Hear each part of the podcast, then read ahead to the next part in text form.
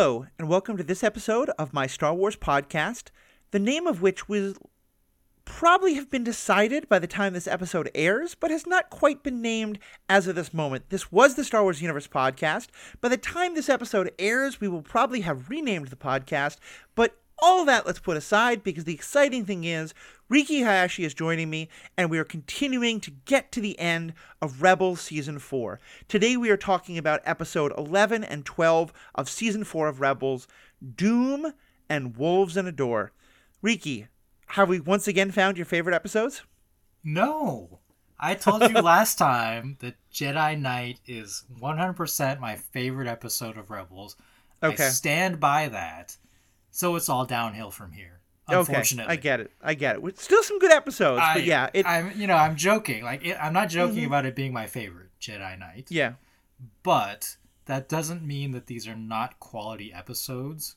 Mhm. And especially this one, Dume, is basically just a straight sequel to Yeah. Jedi Knight and dealing with the very sad consequences of Kanan Jarrus's death.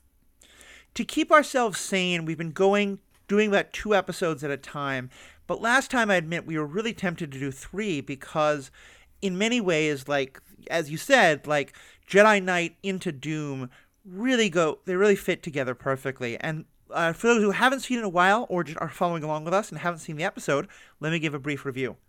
Um, so, episode 11, Dume. With the destruction of the Imperial Fuel Depot and the resulting shutdown of the TIE Defender project, Governor Price decides to cover up her blunder by throwing a victory parade, but Thrawn is not deceived. While Sabine and Zeb depart for Lothal City to spoil that party, Ezra sinks into despair until he is challenged by the Lothwolves and led towards a gigantic Lothwolf named Dume, who confronts him with his fears and tells him to return to the Lothal Jedi Temple. Meanwhile, after noticing that the Imperial TIE factory has been shut down, Sabine and Zeb encounter and engage in contact, combat with Rook. After beating him unconscious, they send him, covered in Sabine's graffiti, back to Lothal City to show that the rebe- rebels are still willing to fight. Hera overcomes her own grief by adding a token for Kanan to her Kalikori, and by being told by Sabine and Zeb of how Kanan essentially fulfilled their goal of stopping the TIE Defender project. Ezra then informs his friends of their important mission to go to the Jedi Temple and recover its precious knowledge from the hands of the Imperials. And often I just should have turned right over to you. I just want to start by saying these plot summaries are great, but what they tend to do is give us a this happened and then this happened, and then this happened. And all of what I just read is important and moves the story, but I think what is far more important about this episode is the really beautiful way it deals with grief and the Mhm. way it deals with how grief both brings them together but also kind of separates them a bit and for me there was one moment that was just so beautiful eh, that I'm, I'm probably going to tear up just talking about it i definitely teared up watching it where there's an extent to which everyone realizes that you know they all are feeling this loss but that hera is feeling this loss in a way that they cannot quite understand they, they can't quite relate to and that none of them can really she can't really let herself break in front of them because they are her crew. And there's this scene where she's just staring out you know out into the the horizon obviously thinking about him obviously lost in grief and chopper rolls up next to her and extends his little like you know controller thing that has kind of like a finger and a thumb to hold her and, and like takes her by the hand. And it just that stupid little war criminal robot was just like it- it was just so beautiful. And the thoughtfulness that went into that recognizing that she has they have been together since her childhood. You know he is the last of her family really. Especially not like they're all kind of her kids but it's not the same. And yeah it just meant so much to me that they put that little detail in Yeah, I mean, you said that this is um, about grief, mm-hmm and I've lost my notes. but this is the the five stages, right? yeah The five stages of grief. Is that what it's called? Mm-hmm. You certainly get denial when Ezra tries to tell Zeb, and Zeb is like, no, no, no. That that at first he thinks like lost, like, you know, Ezra says he's lost, and he's like, "What do you mean? Like, did he not find his way? Like, what does that what does that mean?" And and yeah, so I, sorry, I didn't mean to cut you off though with the five stages, but I just that first one came to me because that also was such Well, a good moment. Okay, here. I've pulled it up. I've pulled it up on my phone. Professional. I'm a professional podcaster. Uh, the five stages denial, anger, bargaining, depression, and acceptance.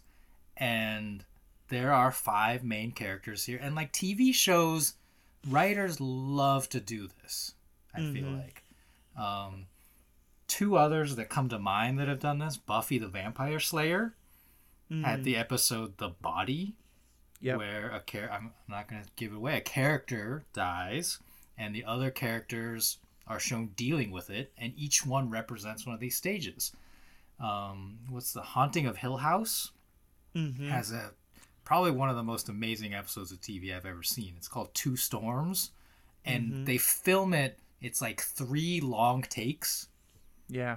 for the whole like 45 minutes and it's just amazing so i feel okay like you said denial i think that that's ezra Mm-hmm. right like he goes off and he's lost and kind of like doesn't know how to to to move on. Like he's denying that Kanan's gone.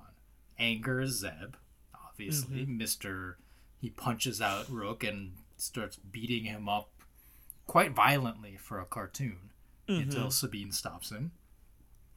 Bargaining. Sabine i want to say? Yeah. because Yeah, she kind of has she kind of had like her and zeb go out and they're like well what are we gonna do? Like let's first Yeah. they're, they're thinking about like disrupting the parade and like oh wait there's rook. Like let's uh let's deal with him. And then she's the one that kind of bargains with zeb on like no no no you can't kill him. I think she says like you can't kill Yeah. him the classic batman line right? Like then we're no better than they are.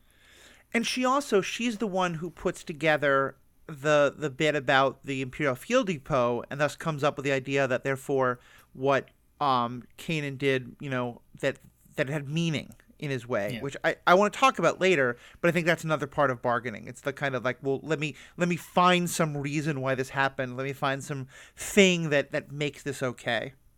Even though obviously you can never make it okay. depression obviously hera Mm-hmm. when she is sitting there in the cave uh, with his helmet, with his face mask, and then acceptance, which kind of like defaults to Chopper, and it's hard. It's hard to like gather much emotion about mm-hmm. this droid. But I think what what you said about that the holding her hand thing is the acceptance and helping her to accept it. Yeah. Most importantly, because as they say, she does wind up by the end of the episode making a, another addition to the Kalikori for Yeah, him, yeah. which I think is very much a like you, you do that for a person who has died, and that's part of the, you know, it, it's their equivalent of you know making a gravestone or sitting shiva, you know, or whatever is the sort of like, y- you know.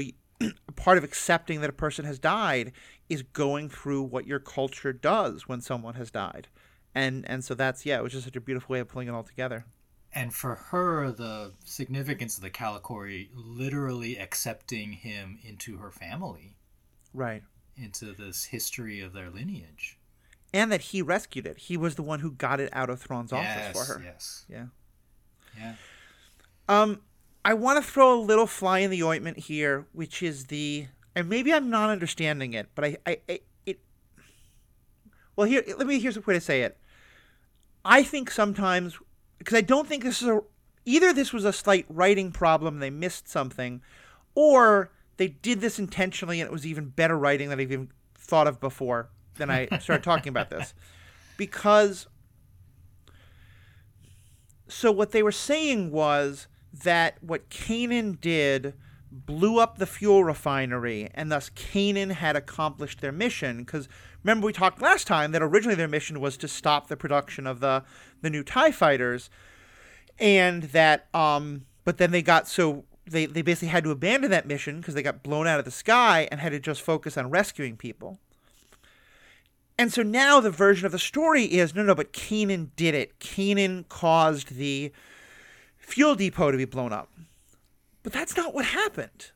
Kanan was there, like helping them to escape, and in order to stop them from escaping, Price, uh, Governor Price, ordered that the fuel depot be fired upon so that it would explode and cause the explosion that she hoped would kill all of them. And Kanan prevented that explosion from killing. I mean, his sacrifice was to save everyone else, and that's amazing. But the fuel depot was already exploding. Like, there's nothing that Kanan did that made Admiral Price do that.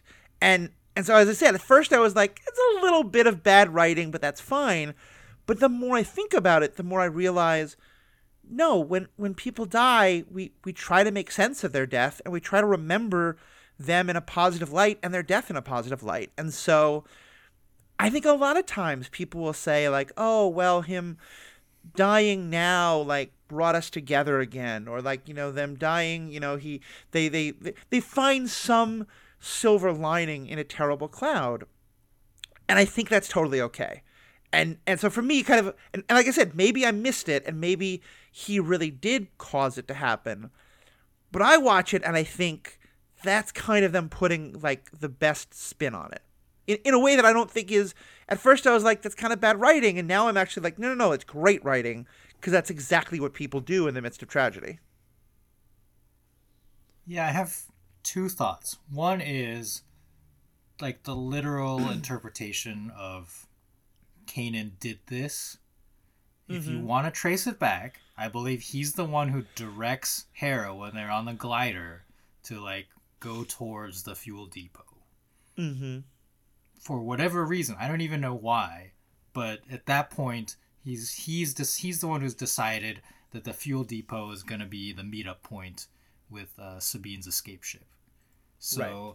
from that interpretation, from a very like technical interpretation, Kanan is Kanan is the one that takes them to the fuel depot, and that's why it blows up for the other interpretation, I completely agree with you. It doesn't yeah. matter. Like people, when death happens, we don't want it to feel meaningless. Yeah. And a lot of this episode is about the ghost crew trying to find meaning to give them the next stage of, of their battle. To say, like, mm-hmm. what are we going to do now that we have lost our father? do we keep do we keep fighting? If yes, how do we keep fighting? Right. And they need this they need this meaning to come out of his death that his death had a purpose. Yeah. You mentioned Buffy before, and I'll go back to it for a second because to me, and yes, we all have pro- huge problems with Joss Whedon. That that's sort of the standard disclaimer. And there's a lot of problems with the show, to be sure, but some absolutely brilliant moments. And one of them is uh, involves another character death, where it's kind of a play on the idea that normally, like people think about a great character should have a great death, and it's kind of like what you're saying that their death should have meaning, and they're in a huge fight in one of the big, like you know, climactic battles, and you know they're fighting off just the hordes of enemies, and one of them gets through and gets a lucky hit in and kills one of our main characters. Mm, and okay. yeah. to me, it was such a brilliant moment because there was no meaning to her death whatsoever. But frankly, that's probably how a lot of deaths in those situations would occur. But we like to believe that, like, someone died nobly, sacrificing themselves for something else. And so when another character who was there when she, they died is asked, How did they die? This other character says, Oh, they died saving me clearly making it up because he wants to give because they want to give that death meaning. And mm. obviously here I think they're not making it up. His Kanan's death absolutely had the meaning of saving them. And you're right. Maybe it was also like because we do know that the wolf spoke to him and he knew some of the plans. Like there's so much oh, we don't know. Yeah. But yeah, either way, I, I just I'm glad I, I just wanted to state that and kind of put it out there in the discussion. I'm glad at least we're kind of on the same page with that. So what yeah. else with this? Oh, go ahead. Well, I was gonna say, like you mentioned the the wolf, the Loth wolf, and my belief is that they gave in one of the previous episodes they gave Kanan a force vision of his future, and he right. accepted that he needed to die in this moment. So he may have literally seen himself standing on the fuel depot, you know, this is all very like time travel Yeah. like determine predeterminism, but that I may hate have that. been why he was a he directed them to the fuel depot. I- You know, just saying. Yeah. I, I really hate that. That's not going to be in my head canon, but I think it's a perfectly legitimate also way to see it, you know? So, either way. Uh, what else about this episode? I mean, that, like, like, there's a very sort of Mrs. Lincoln, how else was the play? Like, to me, that's by far the most important part of the episode. Um, but what else struck you? Well, with the brief moment with Grand Admiral Thrawn, Mm-hmm. menacing as always, Mr. Mikkelsen. Like he has like three lines chastising Governor Price and Mm-hmm. and saying like, "I know what you're doing. Like you messed up. When I get back, you're in big trouble." Yeah. it's such a good moment for him as a character and like for the actor. And I'll say, if um, have you read the Thrawn novels? That's the the new this the first of the Disney canon Thrawn trilogies. I read one of them.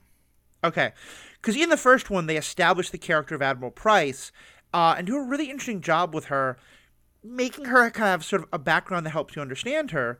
But that one of the things it establishes is that she's very good at finding a way to make victories out of her defeats and to spin things so that she always comes out looking good.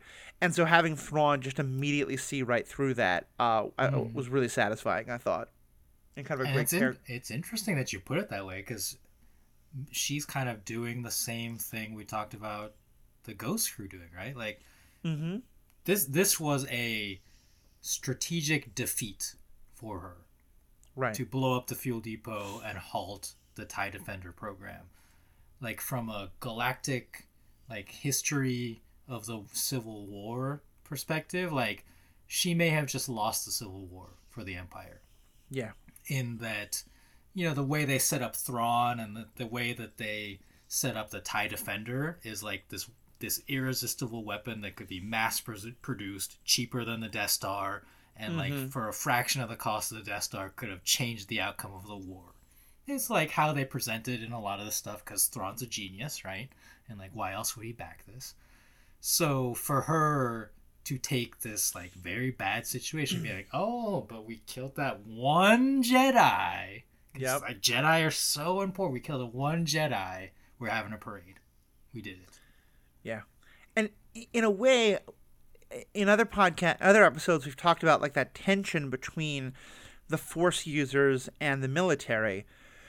And Price is not a Force user, but I think part of why Thrawn is frustrated is because it's the same thing. It's the idea of like she she wasn't thinking strategically. She wasn't like you know, I think I've made this reference before, but like the Robert Frost poem, like the Sith are red hot anger, and the, you know, the military, especially someone like Thrawn, is like cold ice. Like he's never going to let his emotions get away from him, and that's exactly what Price did. Price stopped looking at the bigger picture and was just like, these people keep defeating me. I hate them. I want to kill them at all costs. Yeah, and and doesn't the pilot of the Walker even like question her? And like, there's that moment where he's like says something like, "But the fuel depot or whatever, like the fuel pod." Yeah. like I gave you an order, right? Like, Yeah. puts that pressure on him. Yeah, very much so. Very much so. and it's interesting like i because i think at this point in his history thrawn doesn't understand the force slash jedi that well so mm-hmm. maybe doesn't respect you know how powerful they are like he Right. had he had the incident with uh, the bendu at Right. So but maybe he's starting to believe uh, you know Yeah, I think it's all true. I also just think this moment is like the two people who Kanan was closest to and who were most affected by his death are Ezra and Hera. And we talked about how for Hera, she gets the closure of the Kalikori, and I think Ezra at least starts to get that in because one of his first thoughts is very much mirroring Kanan from the beginning of the show of like, I can't do this alone. You know, I'm not, he was my teacher. You know, it's very much like Luke after Yoda passes on. And I think the Lothwolves, specifically Dume, especially being the one, you know, the name is a direct reference to Caleb Dume, and and that one, you know, spoke to to Caleb Kanan himself, like that wolf being the one to sort of challenge Ezra and say like, not only you not only do you have to get past this, but you are now the one. You are the one to go to the Jedi Temple. You are the one to take on this mantle. And Ezra coming to accept it, to me, that's that's his version of the Kalikori. That's his version of not only accepting the death of his sort of pseudo parent and friend and mentor, but also now I have to step up. I can't just rely on some other force user. I have to be the mo- I have to be the one now. Right. Because for him like his stage of grief if we if we assume it's denial, like he is not only like in denial of Kanan's death, but in denial of his own abilities, mm-hmm. and that mm-hmm. he he can be the one to carry on as the Jedi of the group. Like right. he did, he's he's in denial that he can ever live up to Kanan's ideal in his head. Yeah, and I think it is important, or at least like it's interesting that it's a Loth wolf called Dume. So we never really know canonically whether this is the spirit of Kanan or not. Like, why does it call itself Dume? Right. We don't know. So it's it's very much different from a Force ghost. It's very much different from Obi Wan's Force ghost sitting and talking with Luke, but it right. has that same effect of, you know, as Luke says in the Last Jedi, like no one's ever really gone. Right. Of reminding Ezra that Kanan is still with him, like whether it's this weird wolf form or you know within him himself mm-hmm. the lessons that he learned from Kanan yeah he, that he can carry on I think that's true, and I think they do a beautiful moment at the beginning of having a Loth cat sit on top of a Loth wolf, um, kind of connecting those animals. And um, this is a spoiler for the next episode, but you know this this episode tonight is about both of them, so I don't mind the spoiler you know, obviously in the next one, we're going to get some references to the Mortis arc. And to me, a big part of what the Mortis arc is about is that the Force doesn't always come through as neatly and cleanly as, like, it's either Obi Wan the person or Obi Wan the Force ghost. Like, mm-hmm. sometimes mm. it's mystical and it's ethereal and we can't say exactly what it is. And yeah, that's to me what the Lothwolf is. Is like, is it the spirit of Caleb? Is it that the spirit of this Lothwolf was in Kanan? Like it, it's the reverse way, you know, because like the importance of Lothal and like the Jedi Temple here and all that stuff. Like, I don't think we're supposed to know an exact answer, and I I really like that. Oh, I I 100% agree with you. St- some stuff is better when it's mysterious and left open to interpretation of each individual fan. Yeah and not so. not everything needs to be explained like right down to the minutia. Mm-hmm. Totally agree with that. Totally agree with that. All right. Um, there's probably more we can say, but do we want to go on to the next episode? Yeah. So I mentioned like those two episodes. The other one that th- this episode brought to mind was mm. a Star Trek: The Next Generation episode. Oh, go um, for it. Um, called Family, I believe, at the beginning of season four. So this uh, season three to four, like end of season, opening of next season cliffhanger was the Locutus arc mm. when Picard is kidnapped by the Borg. Right. And then immediately after that, they have this very quiet episode where Captain Picard goes back to his family's vineyard in France and mm-hmm. talks with his brother and deals with it's not quite grief, but it, he deals with the the trauma of being kidnapped by the Borg and being forced to participate in their genocide of the Federation. Yeah. And I it's one of my favorite episodes. Like it's not very Star Trek, right? Like it most of it takes place in a vineyard. There's like a mm-hmm. B story on the yeah. Enterprise. But I love it. Like this is one of the things I love about TV shows, and especially like the longer seasons of TV shows is when they give their characters a chance to breathe yeah. and experience something that like in the context of the show or like even if it were real life is would be like genuinely traumatic to the Yeah. characters.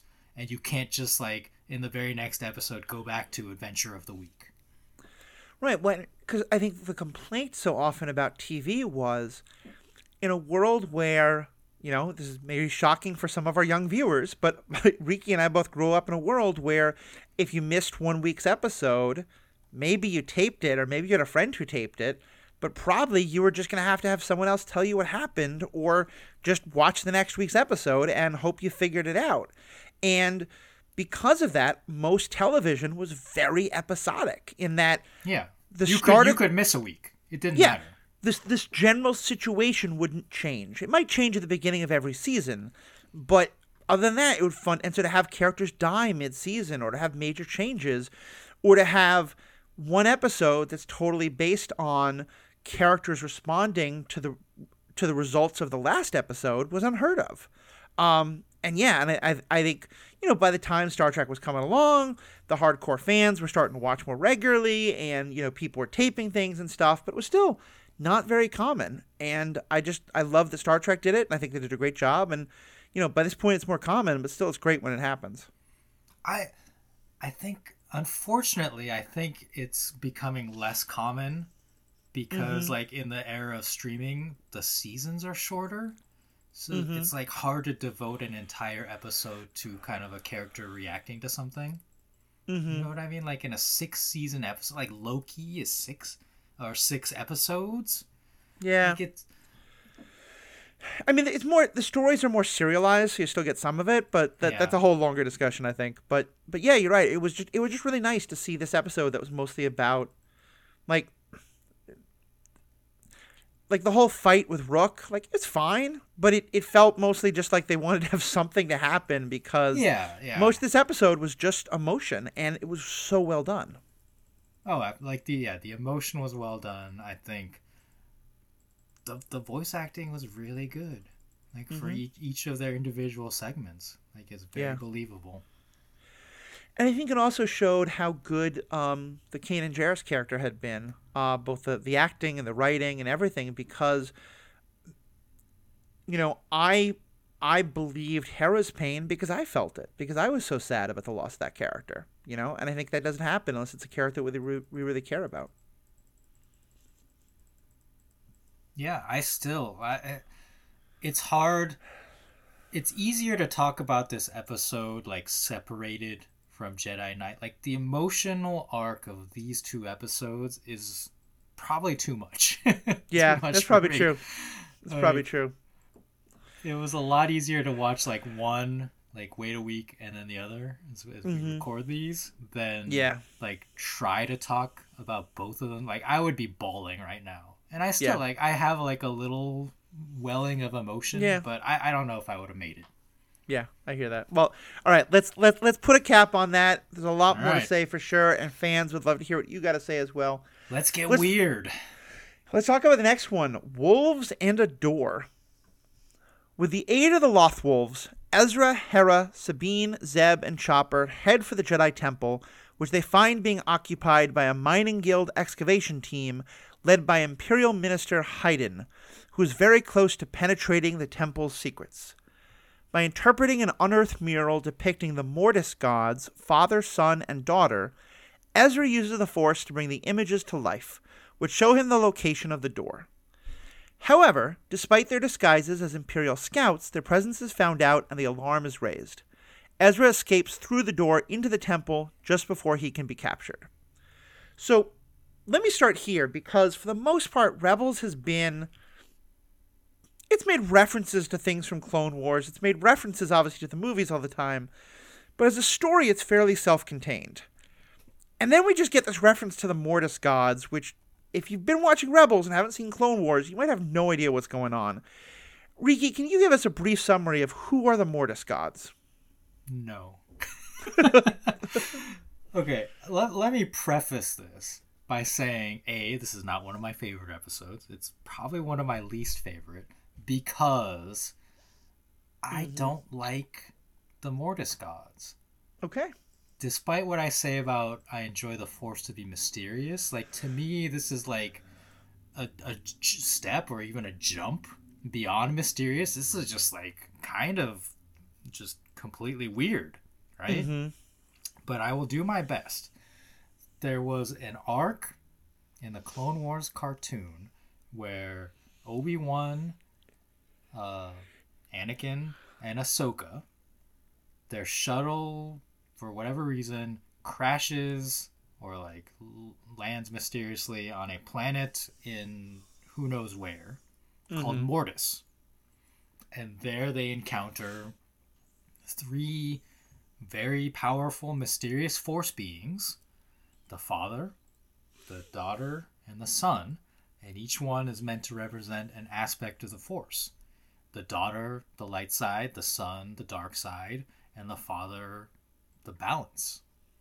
And the father is dying, and he wants was it Anakin? He wants Anakin Mm-hmm. to take over because Anakin is so powerful. He's the chosen one. He wants Anakin to take over as the new father, as the balance, because he's so powerful on the Force. And stuff happens. the The son and the daughter fight because they're good and evil, and they end up uh, possessing Ahsoka. Mm-hmm. The son ends up possessing Ahsoka and using her to fight. Uh, Anakin receives a Force vision about becoming Darth Vader in all this, and in the end result, uh, Ahsoka dies, Mm-hmm. but is resurrected because the spirit of the daughter inhabits her body and like gives gives life back to her, and because the daughter's representation one of the representations of the daughter was the Morai, the owl. That's why in the course of the rest of Clone Wars and in this series and in Ahsoka, we see that owl, the the Morai, around oftentimes when Ahsoka is there. It's it's like this representation of the daughter and a reminder that the daughter's spirit is still within Ahsoka. And this kind of points to some of the mysterious stuff going on on the Ahsoka show, which Right. we didn't even get answers to. And so there's still a lot of questions. And so, like, all of the questions in this episode of Rebels, also, you will have the same questions in Ahsoka. Yeah. So there you go. That that's my best explanation of the I think it makes thoughts. sense. Yeah. And uh, if you want more of our like, thoughts, uh, you can find. I'll put in the show notes the Clone War episode because it was from a long time ago, but where me, Riki, and Sarah talked about the Mortis arc because we watched it together and talked about it. Oh, Sarah and Sarah loves it too. Um, Yeah. which is good. Like I, when I say I, don't like it, and if you do, great. And, and frankly, like I want to hear more from people who have a different opinion about those Yeah. episodes and about this arc because it can help me to understand and appreciate it better. So I love listening to her talk about it. I think it is similar to the prequels. It, and what I mean by that is just, and I know a lot of people love the prequels, and that's absolutely wonderful. I'm very happy for that. I'm not attacking them in any way when I say that. But to me, the Mortis arc introduces a lot of ideas that are very interesting and add a lot to the overall story. But the actual way it is done in terms of like the writing of the episodes i don't think is very good. And i to me it's it, it's sort of it introduced a lot of things that never really went anywhere and i think it's also part of my frustration with it. And so i'm again i don't want to say anything about live action stuff but I'm, i i think we i think we're to get more about it in later stuff which is also part of where i'm harping on it so much now when it's only a few seconds of this episode um, but saying that, like Riki said, if you love that that stuff, please let us know. Would love to hear in the comments. Or if you don't like it or just don't care about it, let us know. But bringing it back to this episode, um, this episode kind of left me confused a bit. Like I liked it, um, and obviously I'm I'm watching it knowing where we're going, and I'm not gonna say anything about that for those who are watching through for the first time. But it it like the episode felt fun and I didn't like have a bad feeling watching it, but it was such an emotional come down after like the in- incredible, you know, wrenchingness of the last episode. So maybe it just maybe that's what it was needed, especially when it's first coming out, is this kind of a palate cleanser cuz like it's a fine episode. We get from we get our characters from point A to point B, and we learn that the Emperor is trying to find more Jedi Temple stuff, and that's important. Yeah. And we learn that there are these people who kind of clearly have some understanding of the, the Force and all that, and what that's about. who aren't like Sith or anything, but they're clearly like students of you know the the history of it. Um, it just there just wasn't really much there, and I, and that was fine. Well, let's let's first off acknowledge the amazing Malcolm McDowell as the Mm-hmm. voice of what is it, Minister Hydan? Yep. Hay- Hydan, like unmistakable voice, and it's just like fantastic to have such an amazing actor like doing a role in this show. Mm-hmm. And then to have him acting opposite of Ian McDiarmid as the Emperor, like talking remotely via Hollow, but Yep. just like what a what a great scene. So like there's there's amazing stuff that I enjoy in this episode like that, but there's also like questions. Do do people are people supposed to know that the Emperor is powerful in the dark side? So, in some of the books, what they have explained is that there was always kind of like a cult of the Sith who were kind of the equivalent of you remember in Rogue One, we meet those characters whose names I can never pronounce, uh, whose names I can never remember. Um, and they're they're not really force sensitive. The the blind one is a little bit force sensitive, but the, you know the, the the the the guardians of the Whills they're called, who are like Yeah. they know about the Jedi and they believe in the Jedi and, and maybe they have like a little connection to the Force or but they're they believe in the history and all that. And in the books, there's this idea of there have always been similar people with the Sith who most of them are not force sensitive in the slightest, some of them just the smallest bit, but they've like studied the histories and they've kept this cult alive. And the Sith, like force users, can occasionally like draw upon them when they need to. And I, I think the idea is that those people are aware that there is a Sith Lord who is, you know, active and doing these things. Yeah. I think I think most of them don't know that Darth Sidious is Emperor Palpatine. Um, well- or if if they do, they're like sworn to secrecy in all the sorts of Yeah. ways. And um, but yeah, so I think most people don't have any idea, So but my- I do think some people know. My question relates to the fact that the ghost crew listens into the conversation between Hydan and the Emperor, during which the Emperor makes reference to, like, there's been a disturbance in the Force. Right. And they don't miss a beat. With and no one questions, like, why does the Emperor know about the Force? Or, like, what's going on here? So that. I, I feel like there might be a little bit of, like, Oh, you Right. mean how do they know? yeah, Yeah. I think there's there might be a little bit of the writers forgot like what the characters should or should not know. Maybe I don't know. I, I'd be curious to hear your interpretation of that. I'm trying to remember what um Because the Emperor specifically says there's a disturbance in the Force. Right. We know so at the end of the prequels, Obi-Wan knows that the Emperor is um Palpatine. Yoda knows and um Bail Organa knows. And the first two are largely cut off, but they do meet with Obi-Wan and certainly they meet with Bail and Ahsoka works with Bail quite a lot, we know, also from the books. So I, I think it's perfectly reasonable to believe that we didn't see that on screen, but at some point Bail told them the Emperor is sep- is the is the Sith Lord that we were looking for all that time. Or Ahsoka. Yeah. Probably Ahsoka. I, maybe I, maybe we maybe we missed it at some point in this series, Yeah. or maybe Like- it's like unspoken, like off screen. Mhm. But there was definitely like there's a chain of people. There are people who we know knew it, who we know have been talking to these characters for a while. Yeah. Okay. That's fair. That's fair. I can I can buy that. But yeah, it is definitely an interesting moment, and I think it's the first time that it's certainly the first time that the Emperor has appeared in in this show, I believe. Um, so he obviously ap- did he, what? I think so. Yeah. I don't know. We've watched so much different Star Wars now. I know, I know, and and and I will say, there are massive inconsistencies about who knows what when we jump from one time era to the next.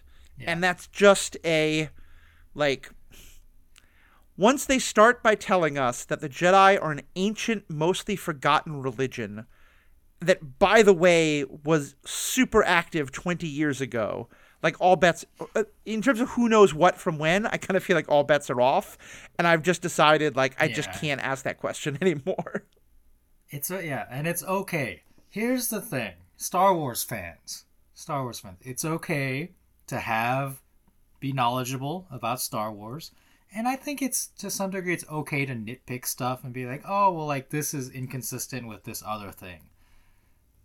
Okay, like deal with it. Do you still love Star Wars? Is it okay that there's this inconsistency? And then like 30 years later, they might take what seems like an inconsistency and make an entire TV show to explain it. Yeah. Obi Wan Kenobi. Why does he call him Darth? Because he's kind of like spitting it back in his face at the end of that battle. I love that. Whereas I think Obi Wan just adds to the inconsistencies, but that's a whole other story that we literally did a podcast about. I know. So, But But I- but, but that's agree- the thing. Like, if you love it, let it go. Let Yeah. go of the small things. So I- if I don't, I don't know if they should know the Emperor's Force user or not. But whether they do or not, I can let it Yeah. go. It, and if nothing minutes. else, to me, part of the point is, yeah, it's fun to nitpick it like this, but it has been baked into Star Wars from the very beginning. Like there are inconsistencies between A New Hope and Empire Strikes Back. so, and as we can see here, there. So, just my ask is, don't ever come at us with the oh, Kathleen Kennedy had all these inconsistencies. Like that's always been a thing. You know, it has just always been a part of Star Wars. it's it's always a part of almost every kind of storytelling. Like when you're doing prequels and time travels and all kinds of you know no time travels here, but still like it's just always a problem. Yeah, I mean, original trilogy, Leia kisses Luke in Empire because they didn't yet know that they were siblings. like, Right. 100% that they hadn't written it that way yet. So there was still like this possible opening that they could get romantically involved at that point. mm-hmm. Yeah. Yeah. It's a thing. So I'm trying to think about anything else from this episode. I do like the way that um because it's a painting of the Mortis characters on the wall. Yes. and I, I, it's very reminiscent of like cave paintings in our own culture that are like you know known or in our own world that are known to be like you know Neolithic, like ancient. I'm probably using the totally wrong word, but like you know millennia old.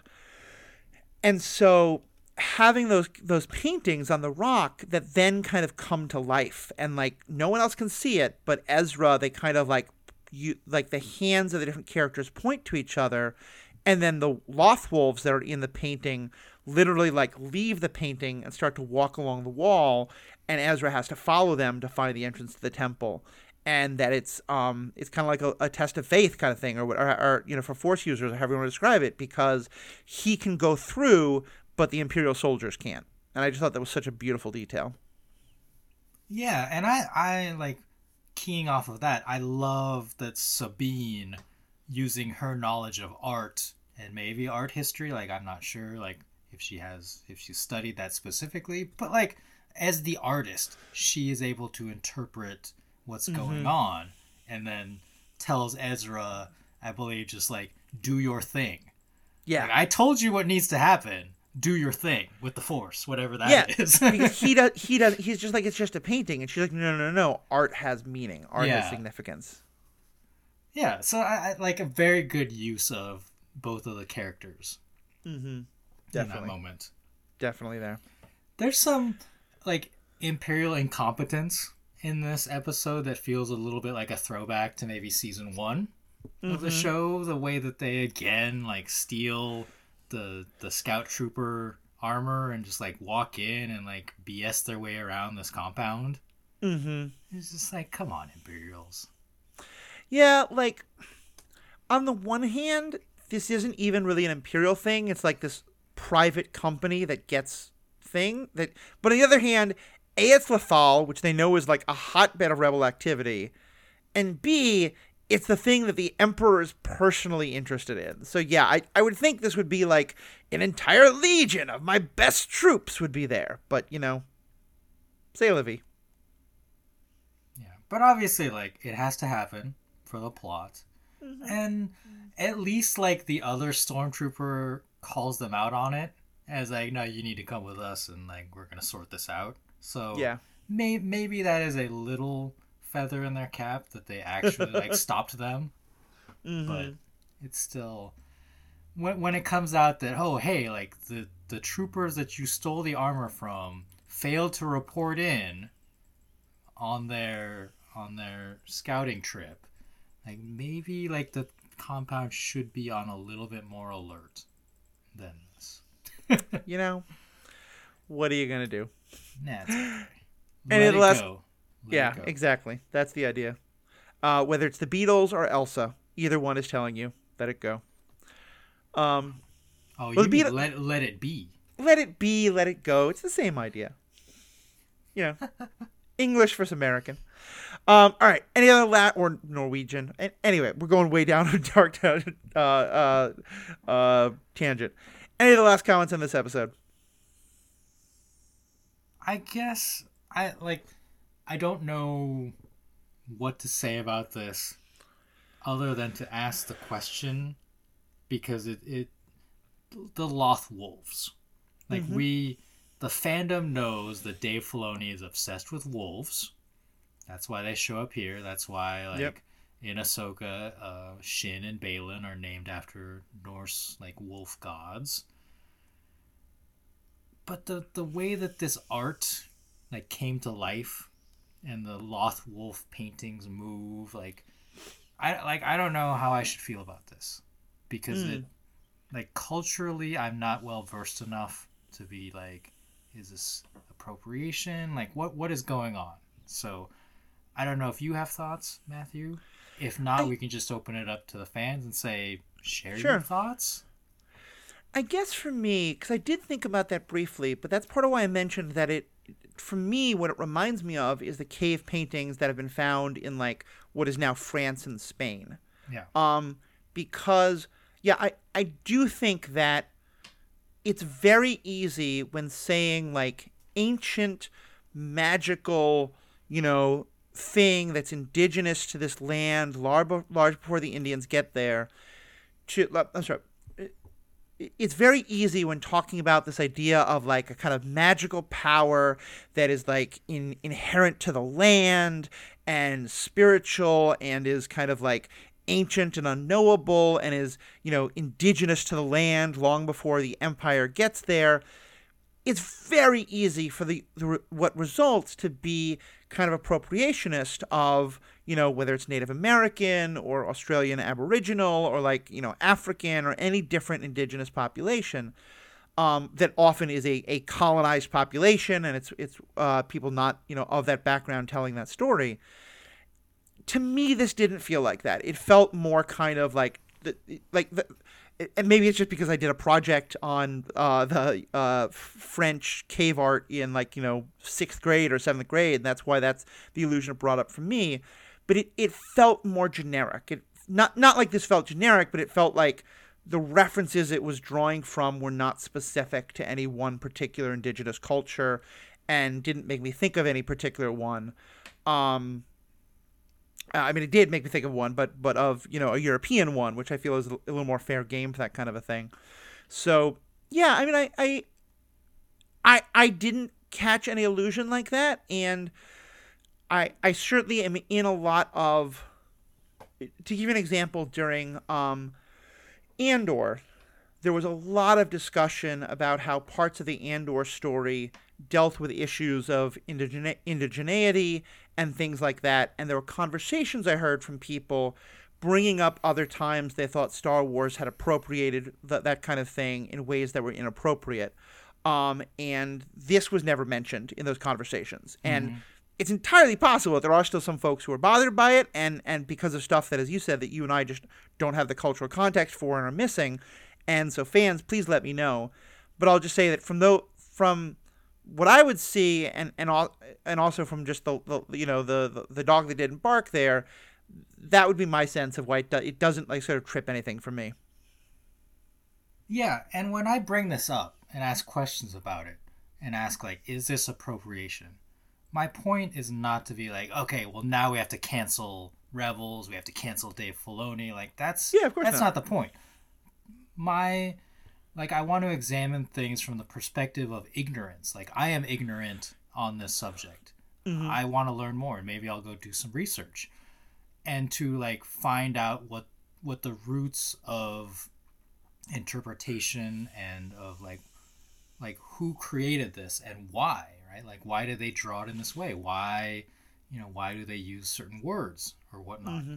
Like i'm actually really curious like kind of a tangent but it's a little personal to me. In the ahsoka show they use the word ronin. A character mm. calls ahsoka ronin a ronin. And i just kind of had this like moment of a question mark appearing over my head like should that word exist in Yeah, the Star Wars universe? For those who don't know, that is a specific Japanese term, Yeah, right? it- It- a, a samurai without a daimyo, daimyo, if I yeah, understand ma- correctly. a masterless warrior. And so like I found it curious. And again, I'm not like you can't use that word. It's Japanese. Like it was more the fact that culturally, I think the word has become you in common usage enough in the English Mm-hmm. language that the writers like didn't feel any compunction about like oh like we're just gonna use this word instead of like Right. you know ex Jedi or masterless Jedi or whatever like and and that enough fans would know it and recognize it I think Mm-hmm. it's kind of it's kind of cool and I'm like okay with it but I still think it's important to like have these discussions and say like are you being respectful in Oh, the yeah. usage And, and I think there's a couple things there. One, in terms of like framing the discussion, I appreciate you said that, but I also think anyone who's been listening to you and I talk before, like there have been times, particularly in the Clone Wars, but even in Rebels a little bit, there, but especially the Clone Wars, we were like, no, this here is appropriation in ways that are deeply offensive. But we're also even then we weren't like let's cancel the show. We were like, yeah, this was something made a certain number of years ago, and and probably could have been done a lot better, and it's worth pointing out. Yeah. Um, I will just say with the use of the word Ronin, I, I do think it has come into the larger sort of geek fandom lexicon, especially since the in the MCU and in Marvel Comics, the character Oh. Hawkeye was referred to it. But also, I'd oh my say, gosh Uh, but but also I'd say, if there is moments of the Jedi being appropriation of samurai culture from Japan. It absolutely does not start with the use of the word Ronin in that TV show. Right. Like Lucas was cer- very clearly, I think he would say respectfully drawing from, and other people could say appropriating, and that's a, a whole other discussion. But I, I imagine that part of why, uh, and I don't want to talk too much about that show, but we can acknowledge it. It's been out for a while. Uh, that part of why the word Ronin was used is because there's a long tradition of drawing upon samurai illusions with the Jedi. Absolutely, absolutely, like no question of that. Of, of the original inspiration, and of course in the what is it, the Visions cartoons, like the Oh, very yeah. first episode, of the Ronin. Like what a, what a great episode. And so like again, like it was more surprise for me that they used the word and that it was like well known enough. I guess. Mm-hmm. As to Yeah. your thing about the MCU, I chuckled because what is absolutely offensive is Jeremy Renner's Japanese when he's the character Ronin in those movies. Like it is clear that they just gave him like the phonetic reading of Yeah. the lines. I mean, also that he's using that name while going and slaughtering Japanese people. you know, like that, that's a whole other thing. Um, but yeah, no, I, I'm really, I, I, and it's funny. I'll, well, there's two things I will say because I'll also acknowledge uh, my own, uh, you know, thing I probably should have missed, which is that I've been talking here about like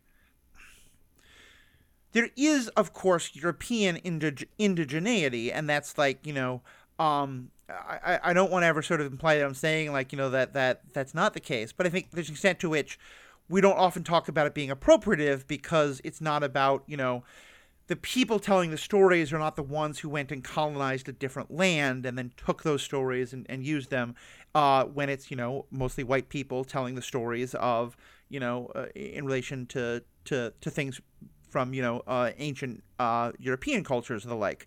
Um, but also in so doing I kind of referenced it as you know because that's the thing that we learn from you know from a very young age referencing, of course, the fact that, eh, or, at least that I feel a connection to it, and should have paid more attention to the fact that, of course, that's that's somewhat different from you, someone who doesn't have a, a European heritage.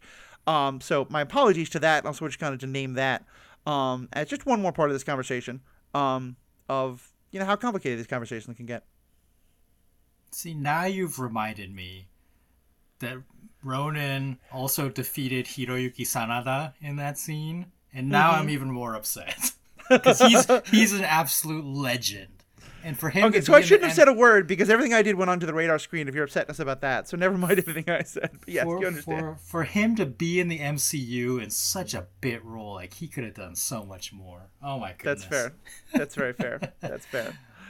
All right. When. I well, say I'm upset, it's in it's in a joke. I joke hear you. upset. I hear you. I hear you. You know, it's it's pineapple on pizza. I get it.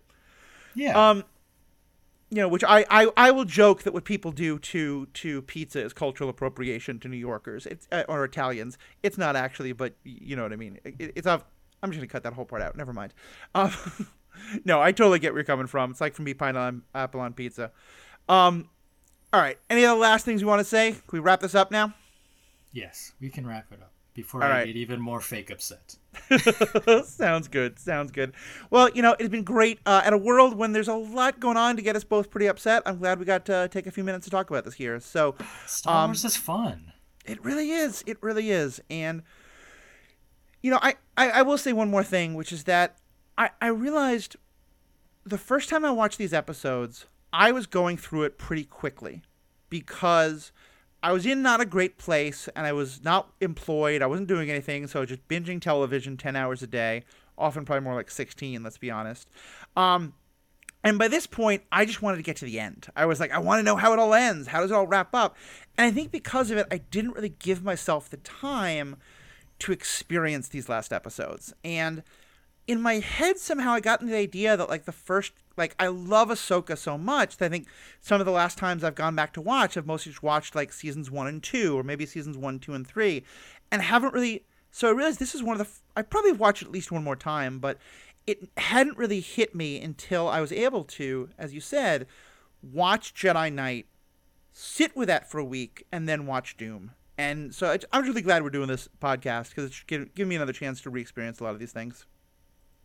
And for us specifically, like doing this episode and the next one coming up with the additional context, we're gonna try not to spoil too much, but we do have to talk about the Ahsoka show because mm-hmm. they're like strong tie-ins. So it, it's gonna be important and to discuss it with that new context since the last time I've thought about these episodes will be interesting. Yeah. No, it's very true. And that's part of why also I am holding these off on releasing for a little while because, you know, uh, we're doing them now, even though the strike is still going on, because the union has made very clear that uh, discussions of um, animated stuff does not fall under what they've asked people not to do because, you know, no one was working under SAG contract when they made these animated shows. I've not talked about Ahsoka uh, at all, though. And so, um, my hope is that by the time we get to that third episode, and by the time we release the third episode, the strike is over. Um, I may hold it though for a little while, or I may just decide, like, look, we're going to try and talk about it as little as possible, but we'll just reference it. We'll see. We'll see what happens when we get there. Um, but uh, Riki, I just want to say, actually, let me pause for a second. Um, do you want me to give you a chance to promote your stuff, or right now because you're kind of on a hiatus? Should I just say check out show notes and go beyond that? No, I got nothing. Okay. um, so so we'll see how where all that falls. But uh, Riki, I just want to say what an absolute pleasure it's been to go through this show with you. I'm so glad we're going to finish it off. Um, Sarah, of course, um, I've always loved having her on. Schedules have just not made that possible right now. She may be able to come on by the end. We'll see. If not, though, certainly we'll get Riki and Sarah back on for lots of other content. And of course, to you, the fans, um, would love to hear more what you think. Um, would love to get your feedback. Would love to get your content, uh, suggestions, and thoughts. Obviously, a lot of changes happening right now at the Star Wars podcast, and would love to hear thoughts and all that.